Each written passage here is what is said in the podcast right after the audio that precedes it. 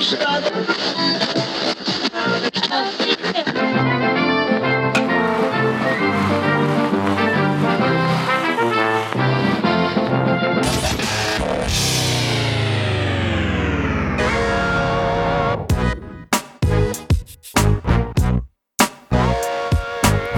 welcome back to another episode of Sean and Ed's Do Baseball. I'm Sean, And I'm Ed. and we are bringing you some baseball in the middle of December, Yes, we're a bi-weekly baseball history podcast. bi-weekly. That's right. Uh, yeah, thank you for for tuning in. You can find us on uh, the Instagram at doing dot baseball And lots Twitter. Of, lots of great content on Instagram right now. yeah, Uh, I started back up again. I took a little while off there, maybe four or five months, where I got a little bit lazy with the Instagram, but I'm back. yeah, posting on social media. It's uh, it's it's it seems easy, but that's why people are employed to do it. So That's uh, right, yeah. When you have another job or a couple other jobs, it's uh it's a little uh, little difficult, but we've been consistent a little bit there. So check us out on the Instagram. Give us a follow uh, on Twitter at Doing Baseball. Uh, follow us there. You get updates on all the new podcasts whenever they're coming out, and sometimes some fun other content and stuff too. And you can see our personal Twitter accounts and everything. Yeah, we like to share stuff that we think is interesting that you would like to check out. So, Oh, yeah. you know, Oh yeah, there's a there's there's not we don't have too many of our takes on the doing baseball uh, Twitter. I would say it's more it's more just what we would like to share with you. So Yeah, yeah, yeah. Well, give us a follow there. Say that way you'll never ever miss an episode. Uh, we come to you every other Wednesday. Uh, this Wednesday, uh, winter meetings going on. Mm-hmm. Uh, nothing really to say. It's just no, boring. there's no news. boring. Everything's boring because there's nothing going on. You're probably listening to us because you just want to listen about baseball, and Yeah. there's there's nothing. I don't understand why it's called the winter meetings if they're not physically there. Like it's just a regular week for everybody. Yeah, it's just Zoom meetings. Yeah, exactly. The Zoom meetings. but they'd be doing that Yeah. already. So it's just it is winter though. Yeah, well, sure. It's a winter, winter. Everyone's at home meeting with each other. Yeah. Well, okay. So anyway, Okay. we are coming to you this week from the newly fortified studio in Alliston because I got robbed last week. Yeah. So that sucks. So we got some new, uh, I got a new computer that we're working on here.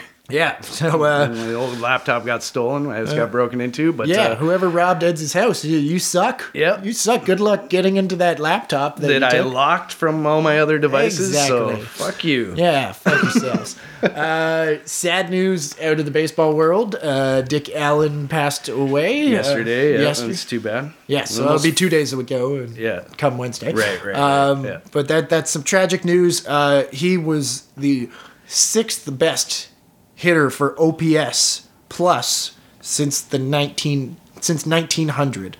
Uh, which is Really? I think uh, I believe actually the the stat is for right-handed hitters. Okay. Uh, but let's Still. let, us see who he compares to in uh, in uh, OPS plus since 1900. Well, there's Hank Greenberg just ahead of him. Mm-hmm. At one- Pankus. at 158. You can check out our uh, Episode 25. episode 25 on Hank Greenberg. Uh, Dick Allen comes in sixth with an OPS plus of 156, tied with the big hurt Frank Thomas. Uh, and more impressively, oh, and tied with Willie Mays. And even more impressively, Holy shit. one point ahead of Hank Aaron, Joe DiMaggio as well. So and not in the Hall of Fame. and not in the Hall of Fame yet. He Right. damn well should be.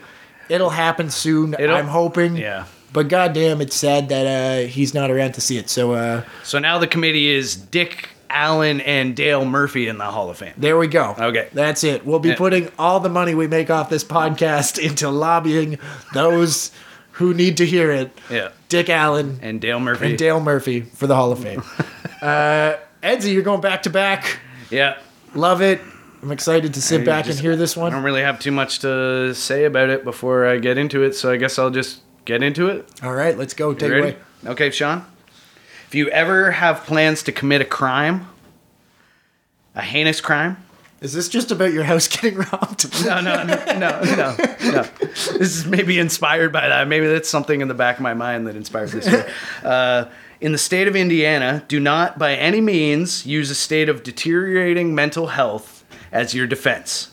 At very least, don't expect that proving that to be the case will save you from paying a debt to paying a debt to society. Do you know why?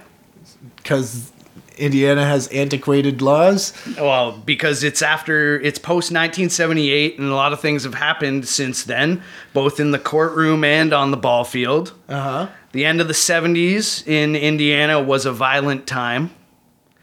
Really? Yes. Yeah. All right. Yeah, Gary, Indiana. Oh yeah, we talked about Gary, yeah, Indiana. yeah, a little Charles bit. Finley. Yeah, yeah. So and uh, oddly, this this fellow that I'm talking about had pretty much the exact same start to life as Charles Finley, but very different end. Um, Gary, Indiana had one of the highest crime rates per capita in the United States, and even became America's murder capital in the 90s. wow. Yeah, per capita. Yeah, yeah, per Yeah. capita. Um, the specific changes that I'm going to focus on in the story are those made to the insanity pleas in the late 70s, and uh, how those changes, if implemented only a few years earlier, would have kept a vengeful killer behind bars. All right, and this Yeah. has to do with baseball. I was going to say, how is this baseball related, you ask? yes. It's a long story. All right, let's go. Okay, so Ban Johnson and the boys of the American League began to compete with the now well established National League in 1901. Yep. The league had eight teams, and one of them was in Washington, D.C. First is the Senators from 1901 to 1904, then as the Nationals from 1905 to 1955, and then again as the Senators from 1956 to 1960. Through the first decade of existence, the Senators were basement dwellers in the American League. Fortunes began to improve, however, when the big star throughout the Senators' history, Big Train Walter Johnson, turned up on the scene in 1907. Clark Griffith joined the team in 1912 and mortgaged nearly all of his assets to purchase a 10% ownership stake in the Senators, a club which had never finished better than sixth. Griffith immediately released and traded many of the team's veterans, and most sports writers predicted a last place finish in the league's second division for the Sens yet again. But thanks to a 17 game winning streak and 33 victories from Johnson, Washington posted a second place finish, its best season in history. Quote, Every baseball fan knows the parody about Washington first in war, first in peace, and last in the American League. Griffith said. Quote, but I had enough confidence in myself to think that I could pull out that club, rebuild it, and make it a winner, and therefore a big moneymaker. Griffith managed the Senators to five first place division finishes in nine seasons before taking a second mortgage on his Montana ranch in order to buy a majority share of the team. By 1920, Griffith had moved upstairs to the owner's box, ending a 20 year managerial career. He's Okay. going all in. He's, Yeah, so he's he's on- off the field and onto the office. Yeah, that's right. Uh, the team had a period of prolonged success in the 20s and 30s, led by Johnson, as well as Bucky Harris, Goose Goslin, Sam Rice, Heinie Manush, and Joe Cronin. In 1924, the Senators won their first American League pennant and capped the season off with a World Series victory against John McGraw's New York Giants in seven games. And it ended in the most dramatic fashion. Did it? Yes. This is pretty crazy. In the deciding seventh game, the Senators were trailing the Giants three to one. In the eighth inning, when Bucky Harris hit a routine ground ball to third, which hit a pebble and took a bad hop over Giants third baseman Freddie Lindstrom. Oh my god, I have heard of this. All right, keep going. okay.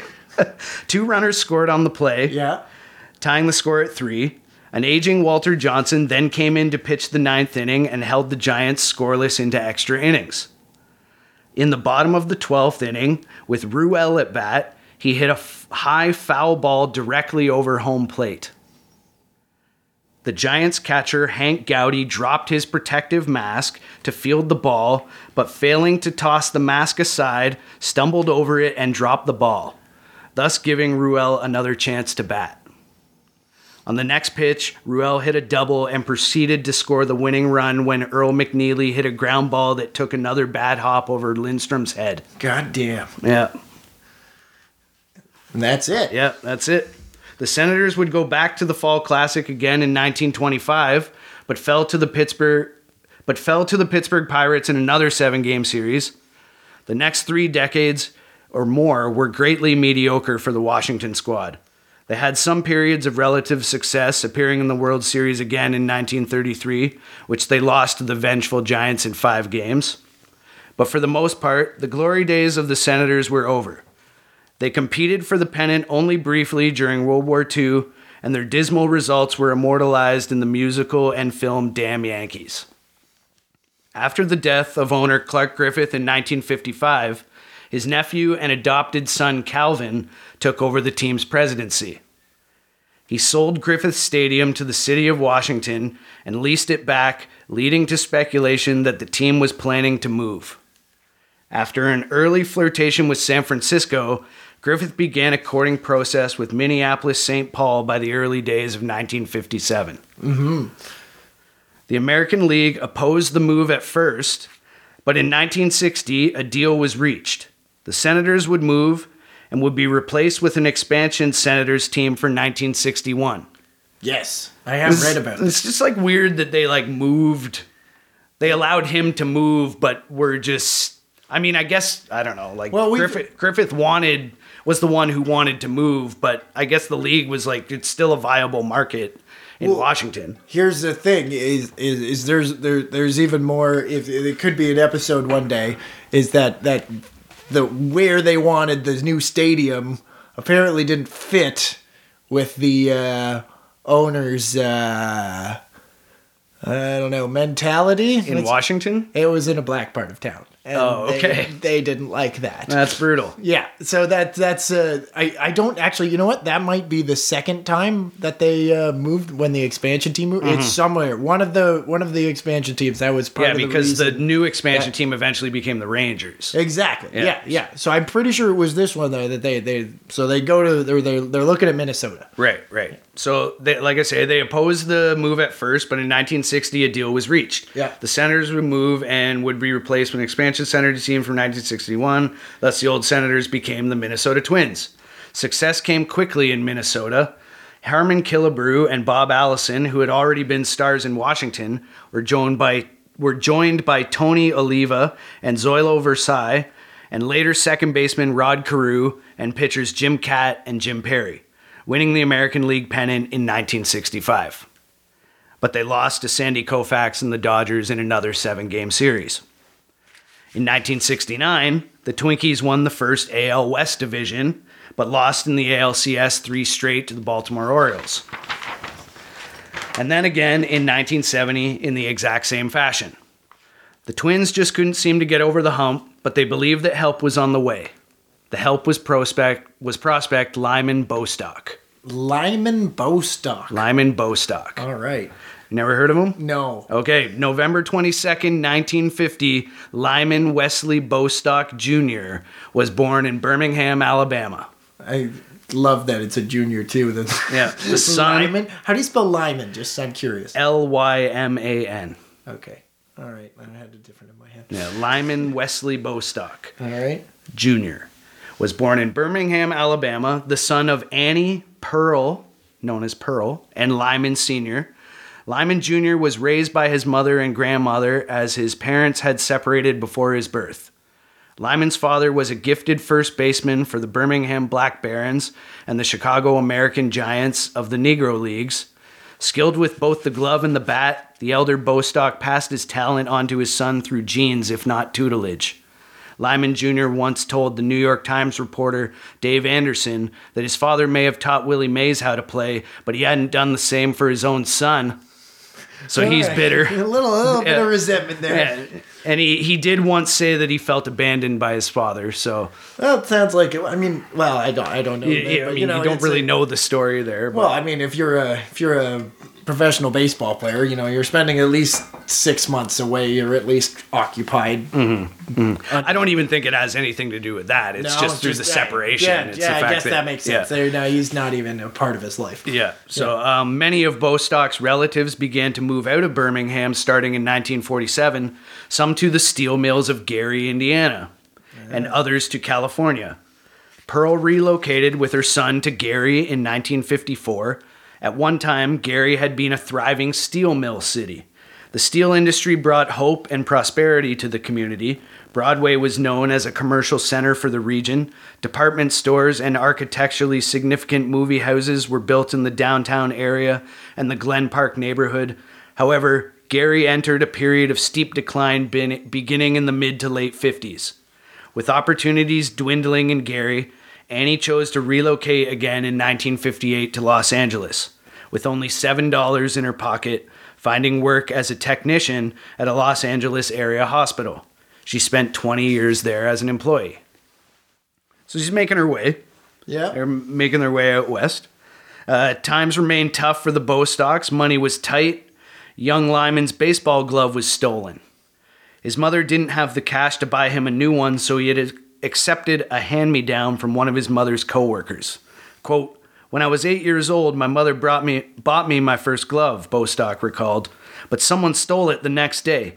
My mother wasn't about to buy me another one, but a friend of hers at work gave her a replacement. The problem was that the glove was left handed and Lyman was right handed. Oh dear. Since it was the only glove I had, I had to use it. It was the only way I could catch the ball. It became a habit, and I still have it. That's amazing. Yeah. He's referring to how he learned to catch the ball in basket style. Oh Yeah. So- I, look, I don't want to. I don't want to. To to Sean's coaching's coming in here. no Oh. no. I'm I'm just talking about the fact that that this eight year old maintained that he got something one day and then it was stolen the next. And Yeah. like I, I don't want to say I maybe lost was. it. Maybe it was. He lost it. Maybe it was. I know eight year olds Yeah. and they lie. Yeah.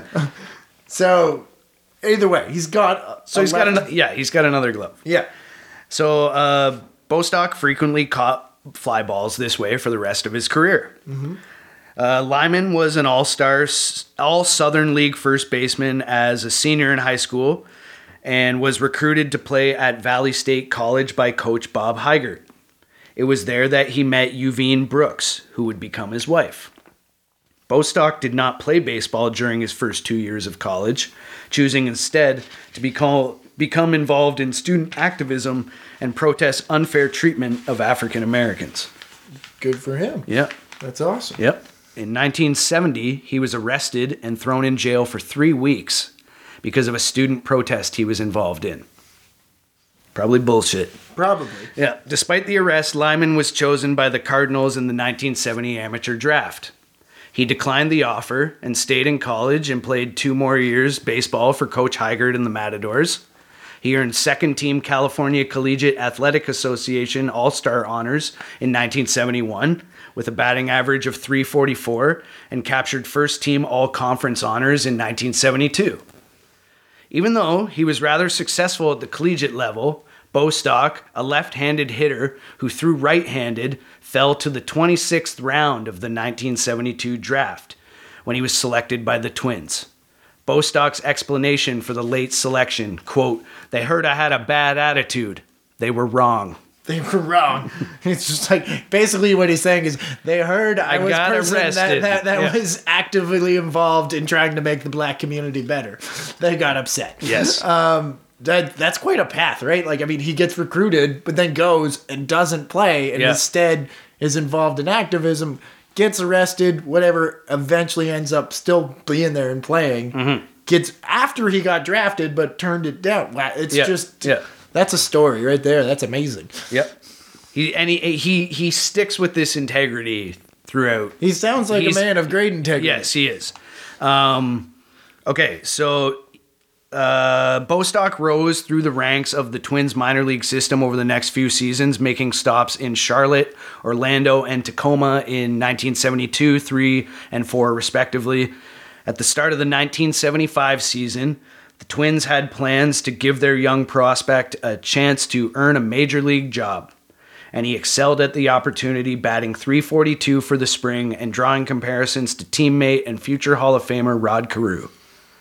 Bostock finished the rookie campaign 282 average, 332 on base, and 369 at bats. As he was hampered by injuries, he needed an ankle surgery to remove bone chips at one point. That was his second injury of the season after breaking a finger in spring training, which caused him to miss most of March. And then he had a thumb injury towards the end of 1975 as well. In 1976, Bostock hit 323 with an on base percentage of 364 and an OPS of 794, despite nagging injuries, including a pulled hamstring. He was fourth best in the AL batting race behind George Brett, Hal McRae, and teammate Rod Carew. He struck out only 37 times in 474 at bats. Wow. It's pretty good. Yeah. Twins beat reporter Bob Fowler surmised that it appeared, quote, the Twins will have an excellent center fielder for the next decade. Perhaps Bostock was, as he claimed to be, born to play baseball. But Lyman truly broke out in 1977, and it was often said that he was, quote, rapidly emerging as one of the best hitters around. Bostock's 336 batting average was second only to Carew's 388. May 25th that year, he tied a major league record for putouts in a nine inning game by a center fielder with 12. That's pretty. Wow. Yeah. That's that's 12 out of 27 in outs? games. Yeah, that's amazing. Yeah. In the second, and that was in the second game of a doubleheader, which in turn set an AL record for putouts in a doubleheader with 17. Wow. So he had five in the other game. five in the first. Yeah. Yeah. The Twins set a franchise, rec- franchise record for most runs scored in a season. Bostock undoubtedly had become a star and was the most sought after player in the free agent market between 1977 and 1978. When Lyman entered the now since abandoned free agent draft of 1978, a process which allowed a free agent player to negotiate with up to 13 clubs. I didn't know about this. You know No, about I didn't. Yeah, I guess. I love the way that they did that. They're like, you're a free agent, but, you just can't be a free agent for everyone. yeah, well, I guess yeah. There's like a. It was a draft. You the teams went through the draft of free agent players and would be like, we pick this guy, we pick this guy. So he so got a guy could be picked up to 13 times. Yes. And those were the teams that Had- he could negotiate. yes, yeah. Wow. He was chosen by the maximum number of teams and by eight in the first round. So I guess I don't even know how that works. That'd be something to look into. Probably. Yeah, yeah, yeah. So, Um, so there's there's around 24 teams at this point. so. Probably something Yeah, like that, Something yeah. like that. Somewhere in that area. Um, yeah. So, but that that's pretty good. Mm-hmm. Eight times in the first round. Yeah. Bostock was eager, like many Twins players, to leave the services of notoriously stingy owner Calvin Griffith. Although he was not a fat contract seeker, Lyman did know what it was like to grow up poor, crave the financial security of a lucrative contract, and as many believed, deserved it, having played well beyond the worth of his previous previous $20,000 deal. He could be just as happy with peanut butter and jelly as he would be with oysters and caviar. Teammates overspent on luxury homes, boats, and fancy cars. Lyman and his wife Yuvine had a modest one bedroom apartment. They owned his and hers Saabs, their one semi indulgence at $11,000 each.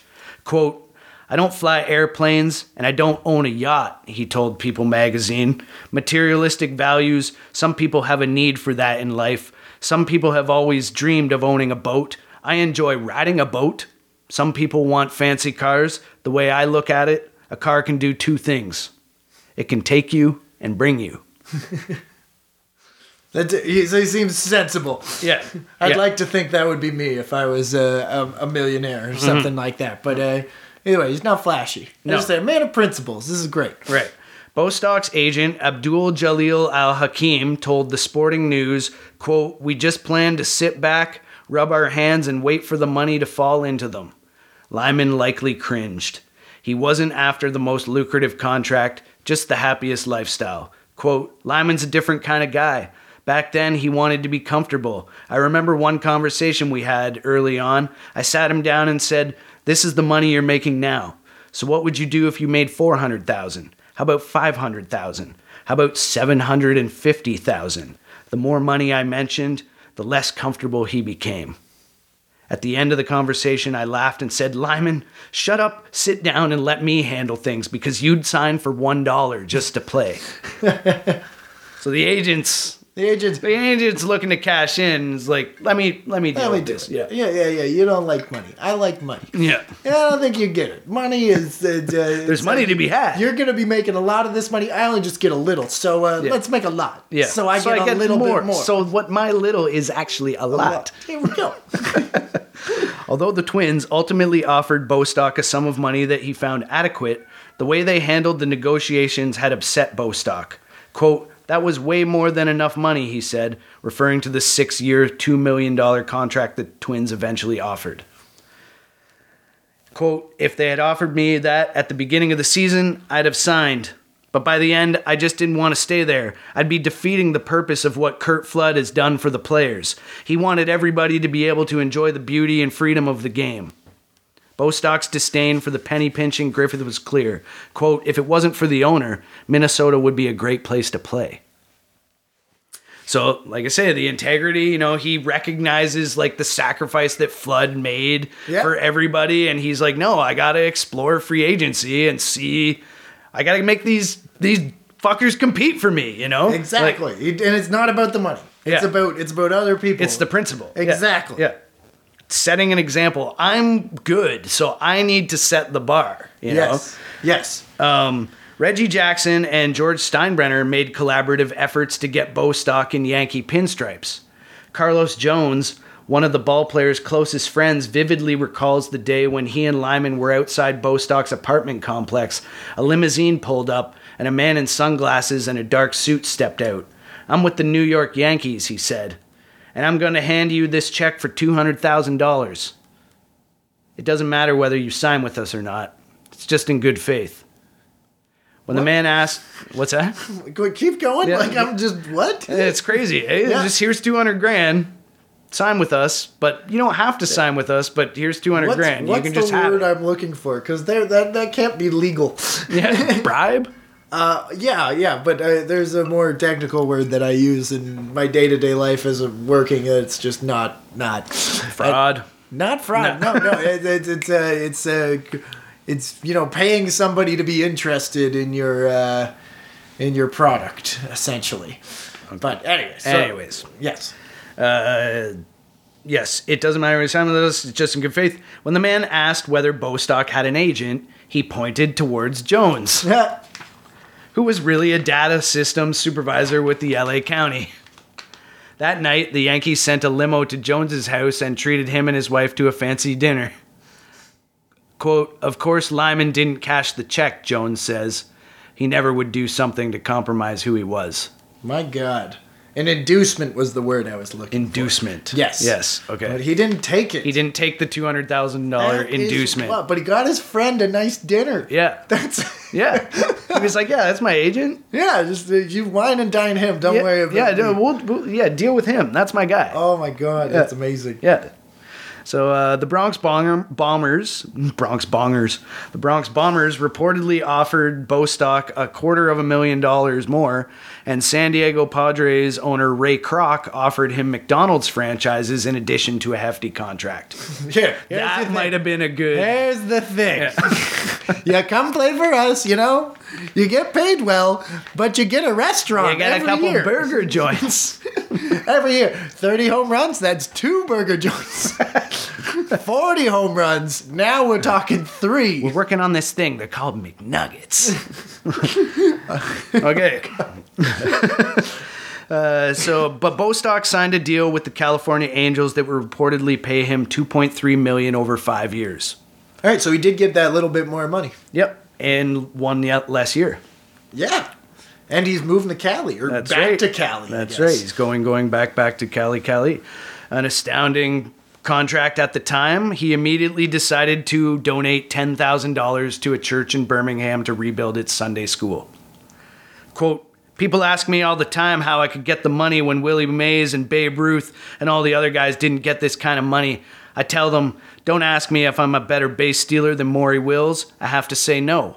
Don't ask me if I'm a better base stealer than Lou Brock. I have to say no. Am I a better outfielder than Roberto Clemente, Willie Mays, or Mickey Mantle? Again, I have to say no. But if you ask me, was I in the right place at the right time? I have to say yes. He's got some very, very good self awareness. Yes. Uh, the 1978 season started off poorly for Bostock, however. He batted 150 for the month of April. He collected just two hits in his first 10 games, and on April 18th, asked then Angels manager Dave Garcia to bench him for the second game of a three game series at Seattle. So humiliated was Bostock that on road trips he began to ask that meals be sent up to his hotel room. Bostock met with the team's management and attempted to return his April salary, saying he had not earned it. My God. Quote, he came into my office and he told me he was reluctant to take his salary, Angels general manager Buzzie Bavasi recalled. Wow. Great name. That guy deserves a story just on that. yes. Quote, he said, I'm not doing my job, but I told him, I won't let you do that. And he says, Why not? So I told him, What if you hit 600 next month? You're sure as hell not getting any more money out of me. On April 30th, following an 0 for 4 effort against Toronto that dropped his average to 147, Bostock told the media that having been rebuffed by Gene Autry in his attempt to refuse the money the month's paycheck, he would give his April salary to charity. Quote, I just can't make that kind of money and not produce, he said. I don't feel that I've done enough for this month. He felt the burden of expectations, Al Hakim says. I was like, Lyman, you have to take the money. You have to. Bostock refused, instead donating 36,000 to a handful of causes, including his church, Vermont Square Methodist in South Central Los Angeles, which ran recovery programs for drug and alcohol addicts.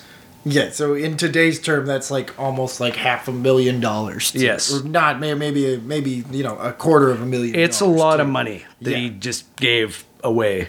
Wow. Because he was like, I played like shit this month. Uh, the New York Times wrote, quote, Lyman Bostock is hitting 1,000 in integrity. His batting average, though, is 147. Yeah. but let's be real here. He, he's not doing. He's not hitting well. He's not hitting well. He might be a good person. yeah, I but mean, uh, what's that mean for the field? What's that mean for. Uh, does that mean for him and his teammates? Yeah, doesn't doesn't Yeah. mean shit. By the end of May, was he was only at 209. He would later say that near the end of his slump, he was quote almost hallucinating. Seeing myself step out of my body at the plate, it's the way some people think they see Martians. All right, so it's a weird That analogy. is a very weird. it was analogy. a different time. yeah, yeah. Uh, in June, his bat came alive though, hitting 402 for the month, and his average for the remainder of the season was well over 300. His final average was 296 with an on base percentage of 364. That capped a three year stretch during which Bostock posted the third highest average in the game, behind only Rod Carew and Dave Parker, and ahead of elite hitters of the era, including names like Brett, Rose, Madlock, who combined for 10 titles in their careers. Wow. In the final days of the season, Bostock and the Angels were in Chicago playing the White Sox. He went two for four with a walk on a Saturday afternoon game on September 23rd, 1978. That evening, as he always did when his team visited the Windy City, Bostock went to visit his uncle Tom Turner in nearby Gary, Indiana. Fuck. After eating fuck, after eating a meal with a group of relatives at Turner's home, Bostock turned to his uncle and said, "Tom, whatever happened to Joan Hawkins, that girl I used to read to? I'd sure like to see how she's doing." Turner nodded. "She lives right across town. I'll take you to see her now." All right. It had been nine years since Hawkins and Bostock had seen each other, but within 15 minutes, Lyman and his uncle were in her living room laughing and exchanging old stories. Oh, right. Well, that went better than I thought. Yep. After the short visit, Joan asked if Bostock and Turner could give her and her sister Barbara Smith a ride to another relative's house. It's Being- one of those things that take you or bring you. Yeah, that's right. It's going to take you this time. Can you take me with your thing? To- Being the type of person he was, Bostock was quick to oblige, and the four piled into Turner's Buick Electra 225. Hawkins and Turner up front, with Smith and Bostock in the back. Unbeknownst to all of the occupants, Leonard Smith, Barbara's estranged husband, was outside waiting in his car. Smith was a 31 year old unemployed steelworker. Gary native who lived under the top floor or sorry, who lived in the top floor apartment of a three-story building owned by his mother Mildred Skurlock. Guarded, moody, and erratic, Smith, who wore a hat almost everywhere he went, had arched eyebrows, a thin goatee, and angry, penetrating brown eyes. So basically, you just described Satan, Yes. other than the hats. Yeah. you don't know Satan had hats or not. I mean, he's got the horn. I mean, but yeah, but just the, the, that would that's a very uh, poor way to describe somebody. Well- just a goatee and arching eyebrows. It's just. Perhaps foreshadowing. I know, I know. I'm just like shit. He had an extensive police record, having been arrested at least seven times, including once for second degree burglary, though never convicted. Smith blamed his parents' divorce for causing one of his sisters to commit suicide Oh. and another to be committed to a mental institution. He initially met Barbara in 1968 when she was a 21 year old motorcycle gang member who had been thrown out by her parents for having a child out of wedlock. So, oh my God, hold on. So Lyman reads to a child That's right. who ends up becoming Whose sister yeah in a biker gang. Yeah, no. Okay. Lyman reads to the girl. Okay. And the girl's sister Oh, ends up in the biker gang. Okay. For having a child out of wedlock and then meets Leonard Smith in 1968. ah, Okay? all right. You got me now? I got you now. Okay. Within three months, the two were living together. Court records show he and Barbara had two daughters in the early 70s, then wed in 1974. Before long, their marriage was marred by jealousy, infidelity, and violence. They separated 10 to 15 times during their four years together. Yeah, dude, that's not working out. No, that's a lot of times. That's in a lot, not a lot of time. A lot of times. There's, there's, yeah. Just, uh, just call it. Yeah, just call that one. Anyway, according to Barbara Smith, her husband beat her repeatedly. According to Leonard Smith, his wife cheated on him with his probation officer. Quote, she always made it possible for me to see, he's quoted as saying in court documents. She flaunted it in my face. Barbara says, one time that August, and Leonard smacked her after accusing her of coming home too late. She immediately grabbed her children, packed a bag, and moved across town to live with Hawkins, her sister. Shortly thereafter, Barbara filed for divorce. See, this might sound like the trashiest trash of all the trash, but this is pretty par for the course in Gary, Indiana. So, uh, By the by the sounds of it, yeah, no, this is uh, this is probably this is you know probably the middle middle class of uh, Gary, Indiana at the time. So, so he's stalking her. Yes. On the morning of September 23rd, 1978, Leonard and Barbara spoke, a futile attempt, he claimed, to win her back. Later that night, at approximately 10:30, Leonard pulled up to Hawkins' house, hoping to take his wife out on a spur of the moment date. One of those classic spur of the moment dates after you've been separated 15 times and divorced. Yeah, 10:30. Yeah, exactly. Yeah, that's how we- Well, I guess it's- it's I was sad- winning her back. It's Saturday night, but Yeah, still. uh, Anyway, uh, the time is not the issue. Take that's that's when, while sitting in his car, he spotted Barbara climbing into the back seat of Turner's Buick with Bostock, a man Leonard didn't recognize, but one he was absolutely sure was having an affair with his spouse. Jesus fucking Christ. Like, this is just one of those guys that's just like, say hi to somebody. Are you fucking him? Yeah. Quote, it looked as though he was whispering in her ear or kissing her on the cheek, How he later said. he. Quote, I could see nothing else, just him and her. Jesus Christ. Yes. Men are assholes. Fucking right. There you go. Uh, Turner drove away from the residence. Joan Hawkins in the passenger seat, Bostock in the back behind her, and Barbara Smith next to him on the driver's side. Leonard followed closely behind. Quote, We were just driving down Fifth Avenue normally, talking, no big deal, Turner said. At approximately 10:40 p.m., Leonard Smith drove up to the Bostock car and began to argue with the occupants. Turner tried to drive away from Leonard Smith, but Smith pulled out pulled his car alongside the Bostock vehicle at the intersection of Jackson and 5th Street at a traffic light that had turned red. Quote, I stopped at the red light on 5th and Jackson where a buy low retail store used to be. Turner described the scene. At 10:44, Leonard Smith pulled his vehicle next to the passenger side of Buick's Turner, or of Turner's Buick. Sorry, rolled down his window, leaned in the direction of his wife. Quote, I saw Leonard look at our car, Barbara, Barbara later testified. Then he looked into the back seat and smirked. Bang! yes. Yes. Yeah, he's, he's shooting people. Quote, I thought our tire had blown out, Turner says. When he turned around, he saw his nephew's head slumped into Barbara's shoulder. Oh, God. As Barbara screamed, Tom, I seen him. Go get him. That's my stupid old husband. Turner watched Leonard's car speed off in the distance. Smith, in an unwarranted, jealous rage, fired a shotgun into the back seat of the car, his buckshot pellets striking Bostock in the right side of the head.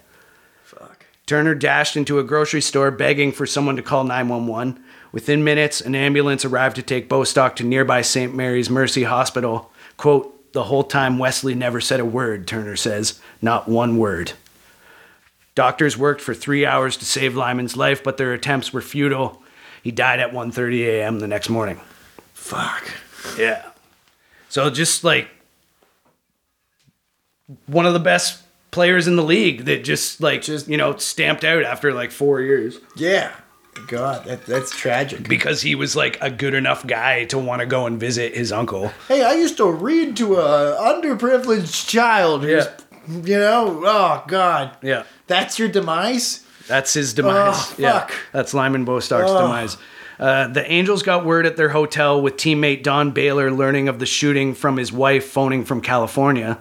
Other Angels general manager or others from Angels general manager Buzzie Bavasi, who told Baylor and his teammates not to go to the hospital as there was no hope. It fell to Baylor to pass the word on to the team, and hardened ball players broke down in tears. Baylor and teammate Joe Rudi sat in the hotel hallway for hours, talking, tearful, unable to sleep, knowing they had to face a ball game that afternoon. What? Yeah, they were playing the next day. Oh God. Yeah. The following day, when the Angels reported to Comiskey Park to play the final game of the series with the White Sox, they found a swarm of media and Bostock's locker already empty, his kit in a duffel bag. Angels DH Don Baylor described chasing a photographer away from an empty locker. Fregosi looking prematurely aged canceled batting practice, and Max Patkin, the clown prince of baseball, scheduled to perform before the game, canceled his act out of respect for Bostock. Good. Yes. Also, I need to know more about that man. Yes, so do I. Fregosi told reporters, quote, We're professionals and this is our business. We'll play this game like it should be played. Right now, the team has to be secondary. A man has lost his life. A good friend is gone. Lyman Bostock had a super feeling for the game. He was close to everyone. I'll hold a meeting. But there's not much I can say. Everyone knows what kind of guy he was. Funeral services were held on September 28, 1978, at Vermont Square United Methodist Church in Los Angeles. Bostock's popularity was evident in the days following his tragic death. Bobby Grich, an Angel teammate, spoke of Bostock's outgoing personality, quote, There were never enough hours in the day for Lyman. We called him Jibber Jabber because he was always talking. Everyone was crazy about him because he was so outgoing and friendly, always up, always looking on the bright side. Angel pitcher Ken Brett spoke at the funeral, telling mourners, quote, He enlivened our clubhouse and took us out of the darkness of defeat. But he was a winner. He enjoyed life so much. He had so little at the beginning. To add to the pain, within hours of the shooting, Bostock's agent Abdul Jalil phoned the Angels demanding part of Bostock's salary for an unfinished business deal of which the outfielder's family was unaware. So he's trying to get it, it for him, for himself. Oh, what an asshole. Yes. Yeah. The Angels had already paid Jalil 145,000 to cover his agent's fee. Bavasi vowed to never deal with Jalil again. Yeah, fuck that guy. Yeah, and soon traded Jalil's three other clients on the team. Holy shit, they really went for it. Yeah, Ron Jackson, Landro, and Goodwin. Wow. Yeah. It was like, uh, well, really spiting some. yeah. I mean, bad timing. Yeah. Awful, awful, Yeah. awful. Like, have some tact. yeah. Yeah. Bostock's uh, $2.3 million contract was covered by Lloyds of London, but Uveen Bostock was hit with a significant tax penalty because Jalil had rejected the Angels' original recommendation that Bostock take out an insurance policy instead of the team. Wow. Had Bostock done so, the benefits would have gone to Uveen free of tax. Jalil's decision saved Bostock $10,000 in insurance fees, but cost Uveen about $500,000. wow. I mean, she probably still got a good chunk of change, but it's Bad advice. awful advice. This, Yeah, this like- agent deserved nothing. Jesus. Save 10 grand when you're like the best player and, in the best free agent. Well, yeah, like, just imagine. Well, you got 2.4 million, 2.3 million dollars. Like, oh, we'll just save 10 grand. save ten grand. yeah, it's just your family's protection. Yeah, Don't it's not a big deal. Yeah, not a big deal. yeah, you'll get ten grand. Yeah. You could buy another Saab. Yeah. you don't want. Yeah. Uh, within an hour of the shooting, three Gary police officers interviewed Barbara Smith, who told them the killer was without question her husband. Upon arriving at Leonard Smith's mother's house, the officers saw his car parked out front. When the apartment door opened, there he stood, outfitted in the same clothes described by his wife a white t shirt and blue pants. Quote, she also mentioned that he was wearing a hat. Recalls uh, Dan DeLeon, one of the officers on the scene. They always had had them. Yeah, well, that's what I mean. Yeah. well, we when we arrested him, Leonard said, "I'll come out, but can I just grab my hat?" he put on the exact hat described, and it was clear we had our guy.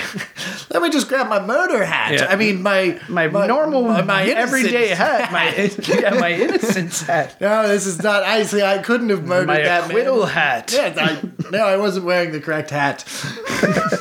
Smith was brought to the police station, fingerprinted, and placed in a holding cell, nicknamed the Bullpen. Mm-hmm. Uh, when Kenneth Shannon, a homicide detective, attempted to interview Smith, he uttered a couple of sentences, then demanded to speak with an attorney. That was fine because there was absolutely no doubt about his guilt, Shannon says. You had the murderer, you had the motive, you had the witnesses. It seemed to be a pretty case closed deal. Sounds like it. Yep. Over the next two years, however, Bostock's family and friends watched in horror as Smith deftly worked the system. Fuck. Son of a bitch. Thanks to his mother's financial assistant, assistance, Smith was able to hire Nick Thiros, a quick minded, smooth talking, Gary based defense attorney who was regarded as one of the Midwest's top legal minds. Quote, he was a tiger, says David Nichols, the chief deputy prosecutor at the time of Smith's arrest. Quote, Nick was a real tough cookie who was dynamic and bombastic in a courtroom. In short, if you wanted to beat a murder charge, Nick Thiros was the guy you wanted as your lawyer. He probably went with the hat defense. yeah. See, he's wearing the innocence hat. If it fits on his head, then he was the not one, the guy who shot him dead. Yeah. I was really ad libbing that. Yeah, you were was- fucking was- really going on. They're really trying to play off that OJ one Yeah, there. there we go. Yeah. I knew what you were doing there. okay, so this is what Thiros says. Quote, it's not a defense of who done it that we know. Or sorry, let me rephrase that better. It's not a defense of who done it. That we know. Thiros told ESPN's Outside the Lines. Everybody knew that Leonard did it. The question was, how would I defend him? Smith was indicted by a Lake County grand jury on October 26, 1978, and faced 30 to 60 years in prison if convicted. Then, six days later, the first bombshell was dropped. Thiros entered a plea of not guilty by reason of insanity on behalf of Smith. As explained in the November 2nd, 1978 edition of the Post Tribune, Quote, if Smith is judged insane, psychologists would be asked to determine if Smith is mentally incompetent or a danger to himself or others. Lake, uh, Senior Lake Superior Court Judge Andrew Georgie then would have to decide whether to begin Smith's commitment to a state mental hospital or free the Gary man because he has recovered from his insanity. So basically, at this point, there's there's no repercussions of like committing a, a crime while insane. Yes. So, um, earlier in the year, Indiana had reformed its laws regarding the insanity pleas a little bit as a reaction to a higher profile hostage situation that appeared in the morning of February 8th, 1977. Anthony Kiritsis walked into Meridian Mortgage uh, in Indianapolis. He intended to meet proprietor proprietor M.L. Hall to discuss a piece of land for which Kiritsis had fallen behind on payments, but ML wasn't there. Instead, Kiritsis went into the office of the owner's son, Richard O. Dick Hall. Kiritsis had a 38 pistol concealed in a sling and another more elaborate weapon hidden in a suit box. He had a modified sawed off shotgun with a dead man's line, a wire extended from the trigger to a loop, which Kiritsis placed around the younger Hall's neck. This ensured that if law enforcement were to shoot Kiritsis during the coming stalemate, the gun pointed at Hall's head would fire. Well, that's a pretty fucked up That's thing to do. fucking gnarly. yeah, Yeah. that's a that's a. I, I mean That's that, Die Hard. Like, yeah, that's that Die is- Hard that shit. is Die Hard shit. Yeah. Uh, after exiting the building, uh, Hall and Kiritsis, who was una- unable to find his vehicle, wandered first down Pennsylvania Street and then Washington Street in full view of public and television news cameras. When they reached Senate Avenue, Kiritsis pulled Hall into a marked police station and forced him to drive to his home at Crestwood Village Apartments. A tense televised press conference was later held at the complex, complex in which Hall was made to apologize to Kiritsis and promise him $5 million. An immunity letter, which prosecutors later admitted was a ruse, because of course it would be. Yeah, just "Ah, here's a this, letter you'll- you'll be you'll be fine." Yeah. Yeah, was also issued to Kiritsis, a 63 hour hostage situation, which by that time had captured national attention, ended peacefully when Kiritsis freed Hall and was taken into custody. After Kiritsis' arrest, he was being held at the Marion County Jail in a cell next to Roger Drollinger, who had killed four men near Raccoon Lake in a Parke County just a week after the Hall kidnapping. Kiritsis was unhappy with his lawyer at the time, and Drollinger recommended his attorney, his attorney Stanton. Stanton said at first Kiritsis was opposed to pleading not guilty by reason of insanity. For he saw this as some sort of lawyer trick pulling the wool over people's eyes. Stanton said, I convinced him that they had it coming is not a defense. A former law school classmate of Stanton's, Kiefer, was invited to join as co counsel. Kiefer said at the time the burden was on the prosecution to prove that d- the defendant was sane at the time of the incident.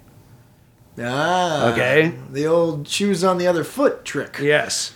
All we had to do was raise a reasonable doubt in the jury's mind. Right, we just kind of got to make him a little crazy. Yeah. And then they got to prove that he's really not crazy. Right. Right. Ah, that's some scummy, scummy tactics. Yes, yeah. So uh, Kiritsis was convic- convinced the Halls were trying to cheat him. Stanton said once they did their own research, they found this not to be the case. Quote, that even just goes to show you more this guy had to be nuts to think so, he said. Dick Hall and his family were good to this guy. So that's their defense. They just show the evidence that like these people were nice to him and he thinks they're trying to fuck him. So Yep. he's insane. Yeah. It's just really like the, the low bar. That's a very low bar for Yeah. being insane. Yeah, yeah. No, it's just uh, like technically anybody that just like Disagree- a disagreement. behavior- Yeah, yeah, yeah. Is being insane. yeah, no. Yeah. Uh, after a 14 day trial, the jury found that Kiritsis not guilty by reason of insanity. Kiritsis spent years locked up on contempt of court charges because he refused further testing. He was finally released in 1988, but at the very next session of the Indiana General Assembly, after the verdict, lawmakers reacted. State law changed in 1978 so that anyone claiming such a defense now had the burden to prove insanity based on preponderance of the evidence. So now the defendant has to say, has to prove Yes. that I'm insane. yes. Yes. Yes. Uh, when the trial finally began on July 10th, this is the Bostock uh, trial, or the Smith trial Yeah. uh, on July 10th, 1979, Thiros zeroed in, zeroed in on a single goal, proving Barbara Smith had caused his client to lose his mind. Jesus. Fuck. Like, I know. I know. quote, Barbara Smith. Listen to this. God quote, damn. Barbara Smith played with Leonard Smith like a yo yo, he told the nine man, three woman jury in Lake Superior Court. Quote, Barbara Smith is responsible for this entire incident. That's It's not. Just no. Yeah. it's just these No. damn women and their mind tricks. Yeah, Leonard Smith claimed a jealous rage caused him to black out when he saw Bostock in the back seat with Barbara Smith. Quote, it looked like Bostock was whispering in her ear or kissing her on the cheek, he said. According to the Times archives, he told the jury he did not remember the shooting or its aftermath. Yeah. So just like I remember it clearly, I have no recollection of that. Yep. just. oh, that's. Ju- I mean, it's infuriating. It's just like.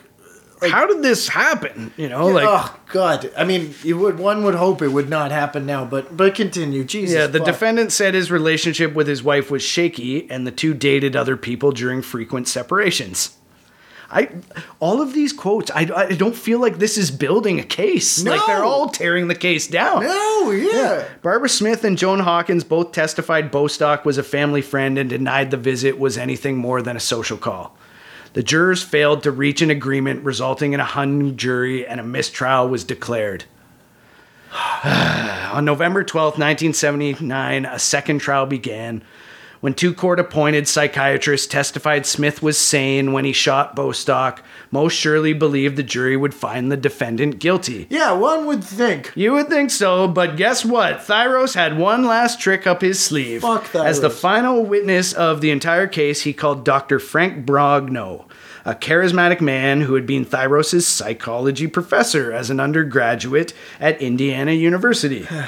As opposed to, I feel like that's a conflict of interest. Oh, interest. God, that's a conflict of interest. As opposed to the two stiff psychiatrists called by prosecutor Jack Crawford, Brogno was a humorous, easygoing man who could uh, speak to the jury and member speak to the jury members in layman's terms, rather than using big medical terms. oh, that guy, that guy was. I understood what he said. I understood what he said, and and I feel like he's as smart as me. The other ones made me feel stupid. so I disagree. So I, how many? Uh, that's just a problem with society. Yes, still he- to this day. Yeah. So he talked to them in every everyday language. Thyro says he was able to convince them that Leonard was temporarily insane. With dozens of Bostock's family members looking on, Lake Superior Court Judge James Kimbrough ordered Smith confined to Logansport State Hospital. When in June 1980, psychiatrists declared Smith no longer mentally ill. Because he never was. That's right.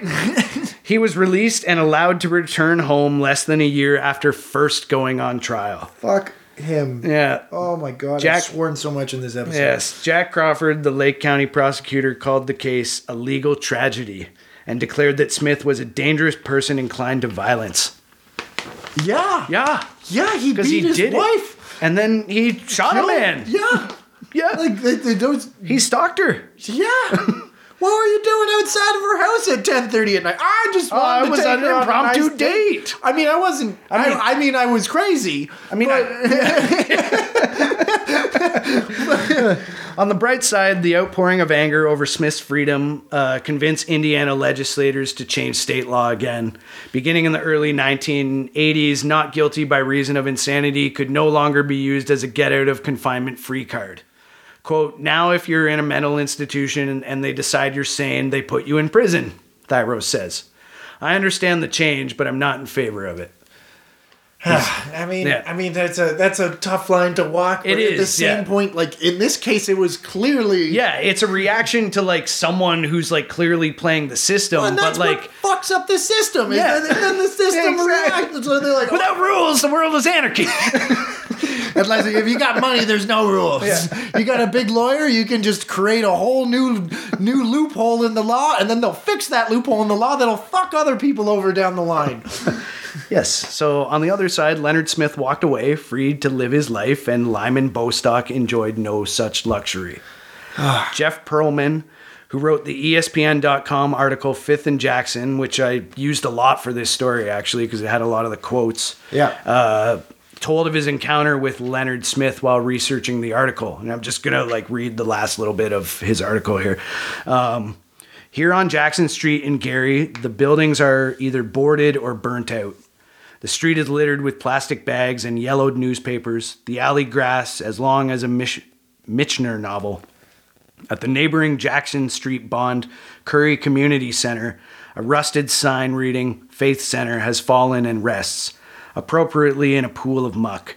It is here on this one way street to nowhere, in front of the same three story brick building that Leonard Smith called home 30 years ago, where I am faced with one of the most difficult decisions of my life knock on the door of a killer or drive away to safety.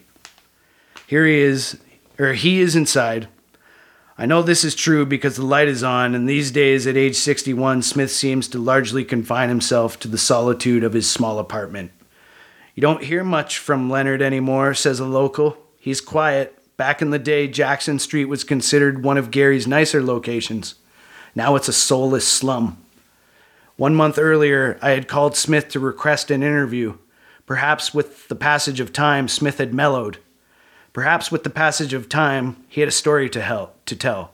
Perhaps. My name is Jeff Pearlman. I'm a writer for ESPN.com, and I wanted to see if I could talk to you. About what? Well, about the death of Lyman Bostock. I'm not interested. Have a nice night. And that was that. I followed up with a FedEx letter explaining my intentions to try to tell your side of the story, but never received a reply. Another phone call went unreturned. So now here I sit, anxious to fill in the blank to the final question of this story. How has Smith, nearly 30 years removed from the murder of Bostock, lived with himself? Little is known of his life in the past three decades. Once a dozen or so years back, he supposedly owned a used car lot in downtown Gary. Five or six years ago, Shannon, working security on Purdue's University Calumet, Calumet campus, spotted Smith strolling from one building to another, presumably taking classes. Quote, I escorted you to jail, Shannon told him, for Lyman Bostock. Oh, Smith said. That was a long time ago. Then he walked away. Imagine that. Ugh. You're running into like like the the murderer? dude that well the dude that like arrested you is like the security at like this college you're at oh, now. Oh God. And he runs into him. I want to knock on Smith's door. I want to show him my face and ask him about his existence, about his family, about that night on 5th and Jackson when he lives or when lives were permanently altered. I want to tell him what he put Uvine Whistler through, about what he thinks about every month when Lyman's baseball pension checks check arrives in the mail. I want to know what it's like to carry around that type of guilt, whether he feels even whether he even feels that type of guilt. But as I'm working up the nerve, I hear Tom Turner's voice in my head. The words are from a conversation we had a day earlier when he insisted that after so much pain, he had finally forgiven Leonard Smith for any wrongs. Quote, You can carry around a very heavy weight in your heart, Turner said, or you can focus on all the good there is out there and all the good Wesley brought us. I haven't forgotten what Leonard Smith did, but I've moved on. And that's the only way to handle something like this. The only way everyone should handle something like this. Rise above, move on, and remember the beauty of Lyman Bostock. So I drive away. Beautiful. Who Yeah. wrote that? Uh, Jeff Pearlman. Jeff Pearlman. I mean, that's a good. That's a good. Uh, good. Good. Good writing there. That was Yeah, just fantastic. I'm glad you shared that. Yeah. Yeah, I know. I mean, it's it's. uh Yeah, That's a really tragic story. Um, yeah. It's I- been a while since we, I've had this empty feeling at the end of an episode. Mhm, yeah, that one sucked. Like that one, I actually uh, plug another book right now called um, oh, "Plastic Grass and Big Hair." Big Hair and Plastic Grass. Yeah. it's a Dan Epstein Yeah. book uh, about the baseball in the '70s, and that was just a quick. Quick story. Quick little story in there that kind of popped up, and I was like, "Death of Lyman Bostock," and like it talked about him being a really I'd never heard of him, just like you had never heard of him at the start of this episode, and you know, as I looked into it, I was like, wow, this is like a really tragic story and like, you know, the ripple effect of like him dying, like, you know, It caused waves. The, caused waves in like state law. And now there's now there's actually several states have adopted the the law. yeah, the, The- the- what is it? You can uh, guilty but mentally ill is like the new phrasing of the plea bargains or whatever. Yes. So I mean, uh, yeah. Well, rest in peace, uh, Lyman uh, Bostock uh, and Dick Allen. and Dick Allen. It's uh, it's a tragic tale, but I mean, I'm I'm happy you shared that with me. That was that was something as I hadn't heard of. Uh, I'm glad I have, and uh, that that piece of writing there at the end that, that you found is uh, is was something else. So yeah, uh, Uh, follow us on Twitter. follow us on At Twitter. Doing baseball. Yeah, give us a review wherever you're listening to us on here on uh, Apple Podcast, Spotify, Podbean, wherever. Um, thanks so much for tuning in. Uh, tune in in two weeks. I got a story for Edsy. Uh, let's just say we might be uh, continuing this trend. Uh, Oh no! really? all right, all right, all right. Yeah, well, this is uh, you it's uh, it's Christmas time, so you know what that means. Tragic tales about untimely deaths. Okay. Until next time. Until next, I'm Sean. and I'm Ed. And we were doing some baseball. Uh, go sign somebody, anybody, including the Blue Jays. Okay, bye.